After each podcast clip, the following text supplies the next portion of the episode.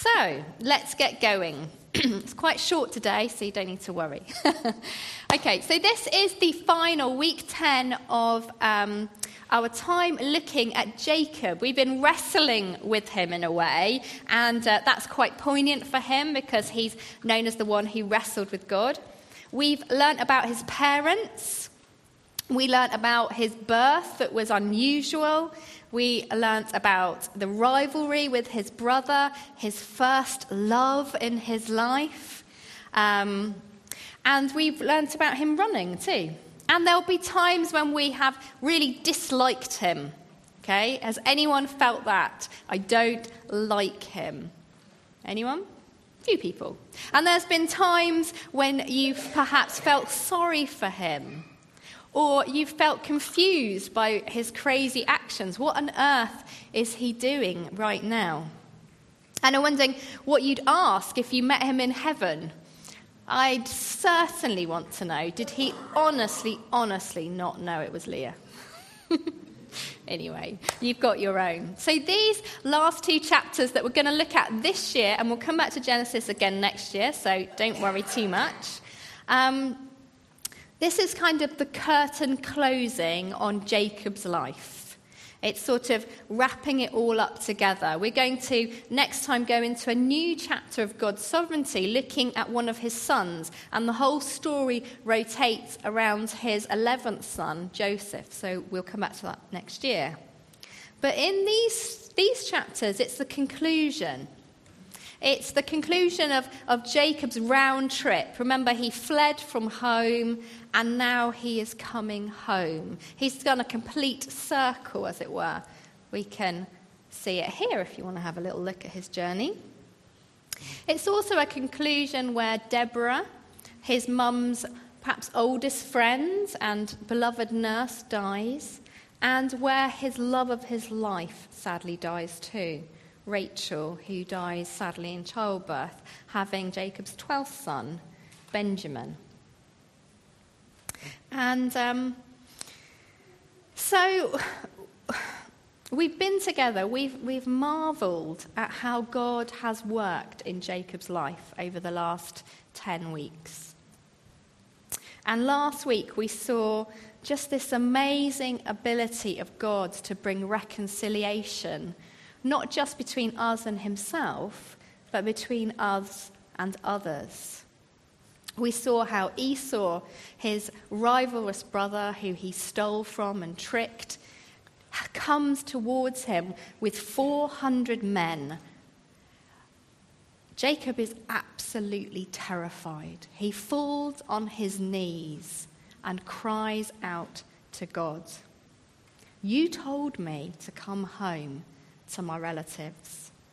And in chapter 33, we read these amazing words. The man who wanted to kill him, and this is what we see. But Esau ran to meet Jacob and embraced him. He threw his arms around his neck and kissed him, and they wept. You sort of got this picture, haven't you, of two brothers. Imagine Jacob just weeping with sheer relief, probably, that he's alive. And Esau, something or someone has changed something in his heart between being home and coming to meet Jacob. And we know that that something is God. Massive bear hug time. And then, well, we're going to read on from um, chapter 33 and verse 16 just to see what happens next.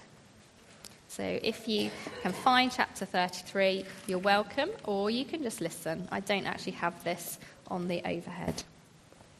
Chapter 33 and verse 16. You've got Bible in front of you, and it's page 37. So that day Esau started on his way back to Seir. Jacob, however, went to Succoth, where he built a place for himself and made shelters for his livestock. That is why the place is called Succoth, which means booth. After Jacob came from Paddan Aram, he arrived safely at the city of Shechem in Canaan, and he camped within sight of the city for a hundred, hundred pieces of silver he brought from the sons of Hamor the father of Shechem, the plot of ground where he pitched his tent. There he set up an altar and called it El Elohe. I'm not sure how you pronounce that, Israel. And at first glance, you can just hold it there. This looks great, doesn't it? Because the altar that he set up means El is the God of Israel, or mighty is the God of Israel.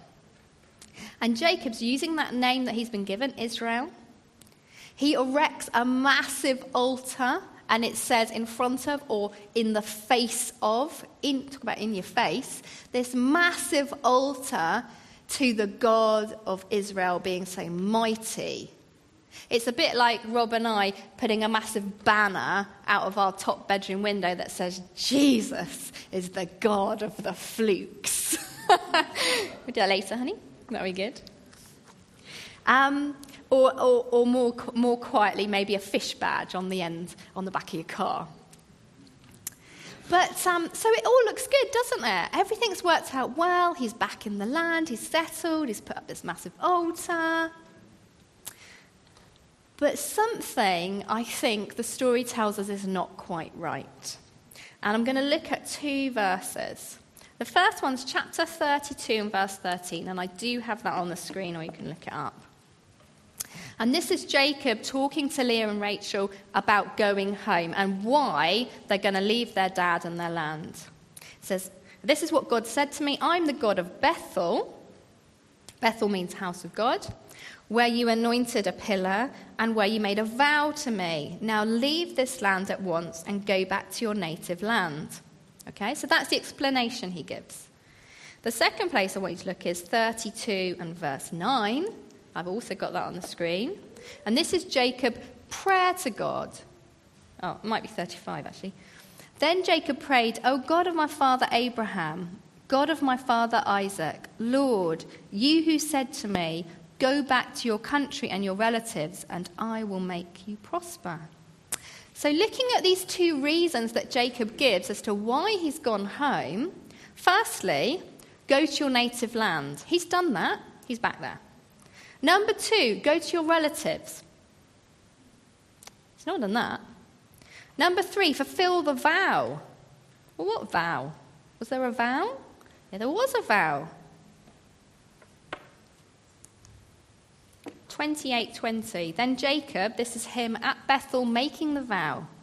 He said, If God be with me and, I, and watch over me on this journey I am taking, and will give me food to eat and clothes to wear, so that I return safely to my father's household, he's not there, is he?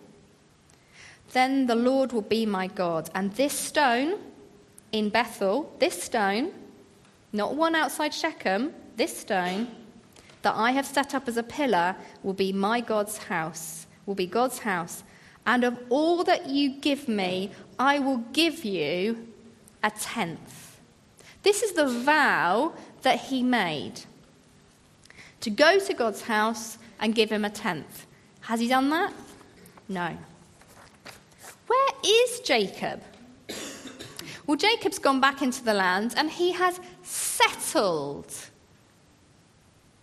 he has set up a residency. He's made himself a nice detached property. He's got some outbuildings for the cows. He's got himself outside the Canaanite city of Shechem. There's a marketplace up in there. He can trade his sheep and his goats and every little bits of wealth that he's got. It's like a massive experience has happened to him. He's met with God.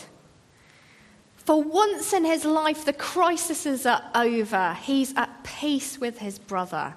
Relationships are good in his family.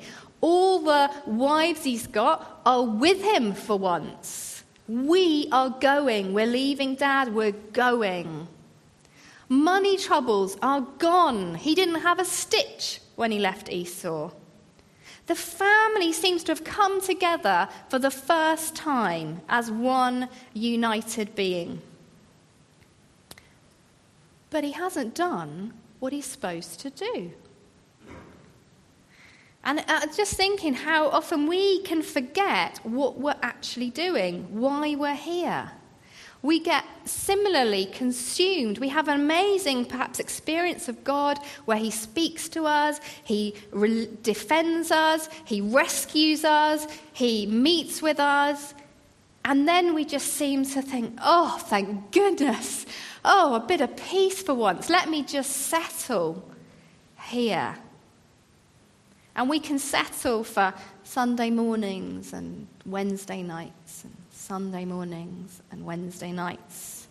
Or we can settle in other ways. We start being consumed by our houses. I wonder what extension I'd like to put on it. Or those curtains, I've had them quite a long time, I'd like to change them. There's lots of things that can get in and make us settle. But we're not to settle. This is not our home. This is never our home. We are not home. We are not settling. We are not finished. We need to keep pressing in to God. We need to seek Him, to talk to Him, to follow Him. Instead of just thinking, oh, phew, I can get back to what I want to do. In chapter 34, if you were with us in the homework, um, don't worry if you weren't. But we looked at the horrendous crime where Jacob's only daughter, or the only one we know of, Dinah, is raped by the people in Shechem, by a particular leader's son. It's horrendous to read, and it's not something perhaps we, we don't want to go into it here. And um, I just want to protect you if, if, that's, if that's upset you. I'm sorry. I just pray that God will give you peace right now.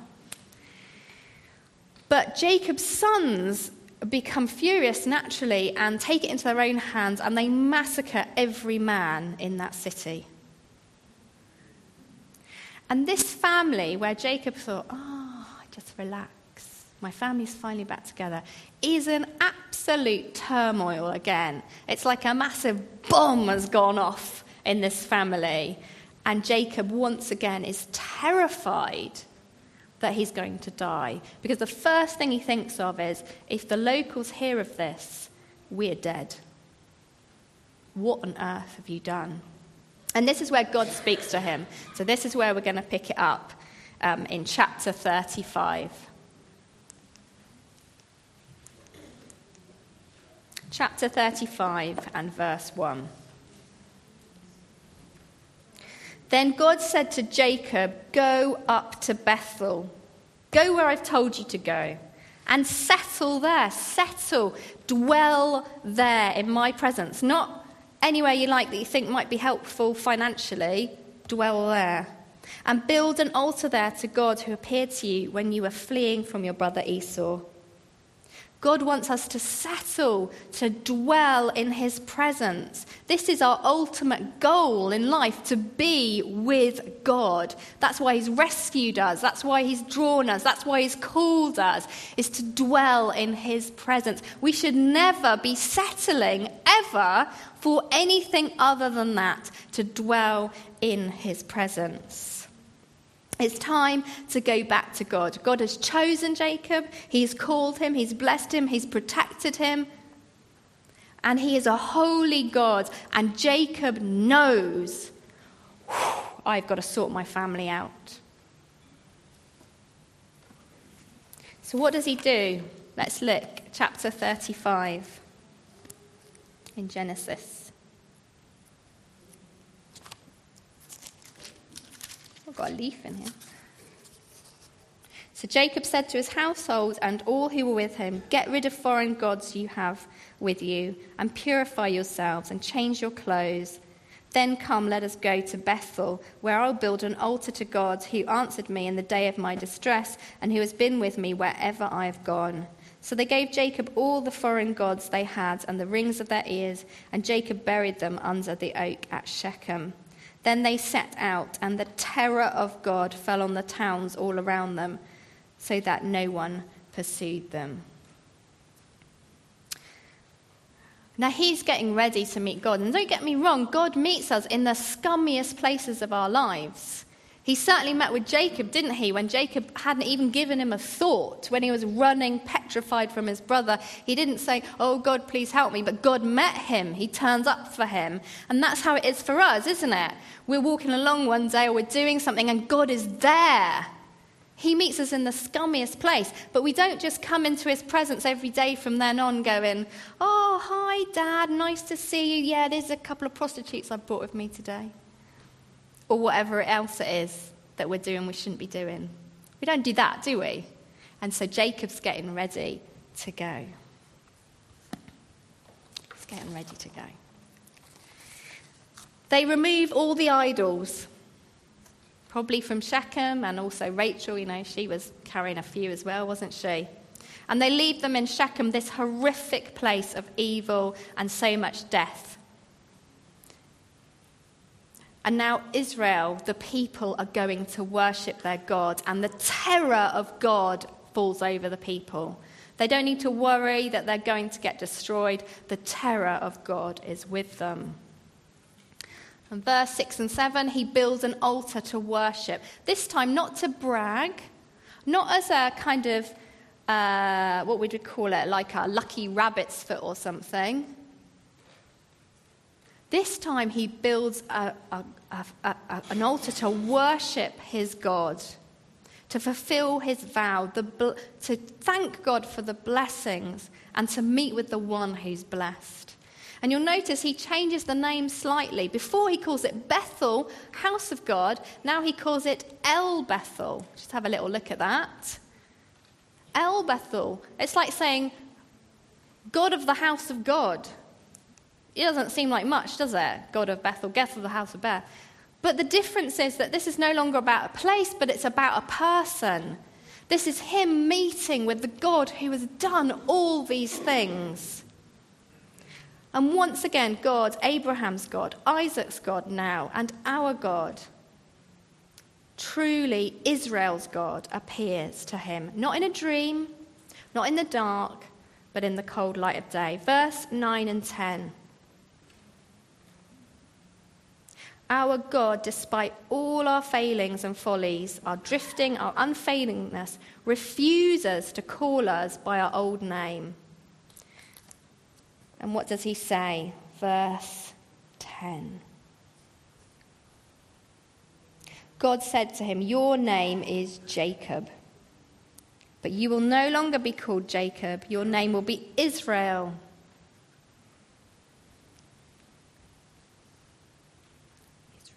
Come back to that. And God said to him, I am God Almighty, El Shaddai. Be fruitful and increase in number. A nation and a community of nations will come from you, and kings will be among your descendants.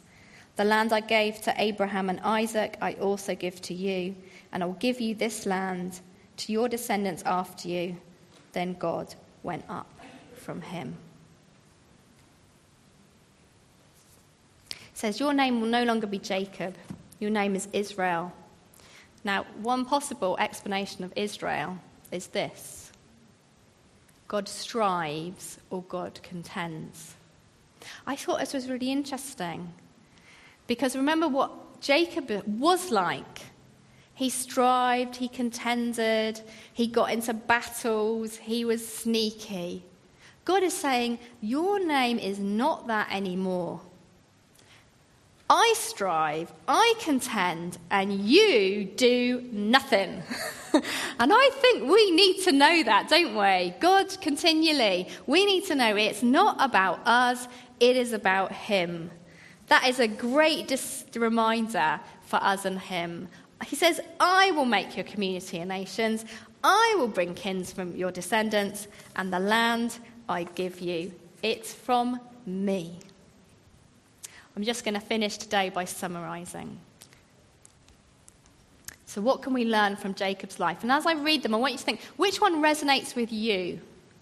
Which one did you look at and you thought, yeah, that's me, or oh, I've experienced that? So, let's go through them and then we'll stop. Number one, God sets his affections on us out of pure grace. Before we even take a breath, we are his.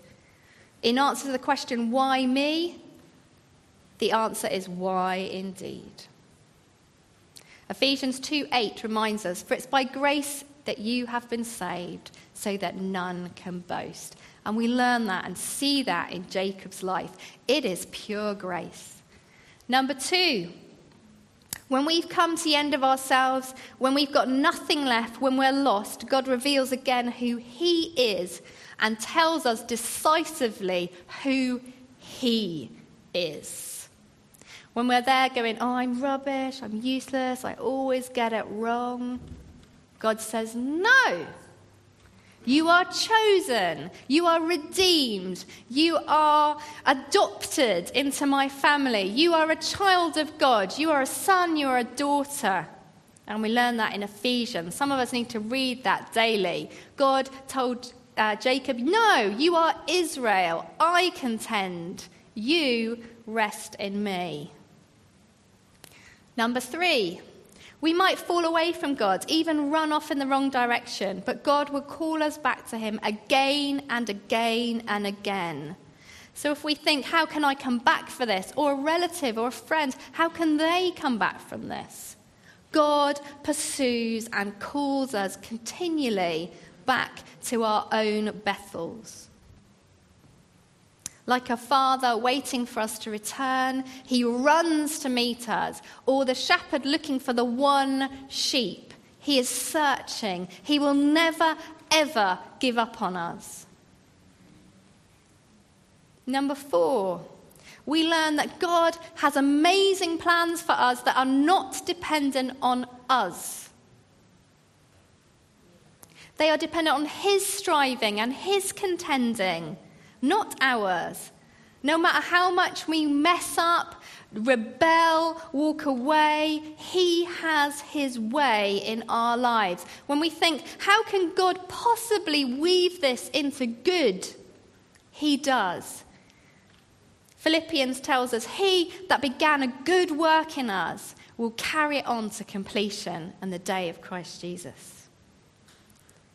And finally, number five, we learn from Jacob's life that our genuine words of faith and commitment, even when we are lo- we even when we've long forgotten them, are not forgotten by our God. God did not forget Jacob's vow, and he does not forget ours. We may have asked Jesus to be our Savior many years ago and think, did that really count? If you meant it in your heart that day, it meant. It counted. It was a vow, and God has not forgotten you. Romans 10 tells us if you declare with your mouth that Jesus is Lord and you believe with your heart that God raised him from the dead, you will be saved. So that's all we're going to say. There are five things up there, and I want you to think which one resonates with you? Of those five, which one could you testify to in your own life? Can you tick them all off and say, Yes, I know that God is my God. I have seen that, and He is faithful and good. If you can't tick them off, this is your opportunity to know Him. You can ask Him right now, Jesus, I want to know you. Please come into my life. Forgive me and change me. There is nothing stopping you from doing that. You come as you are to Jesus. Okay, let's pray.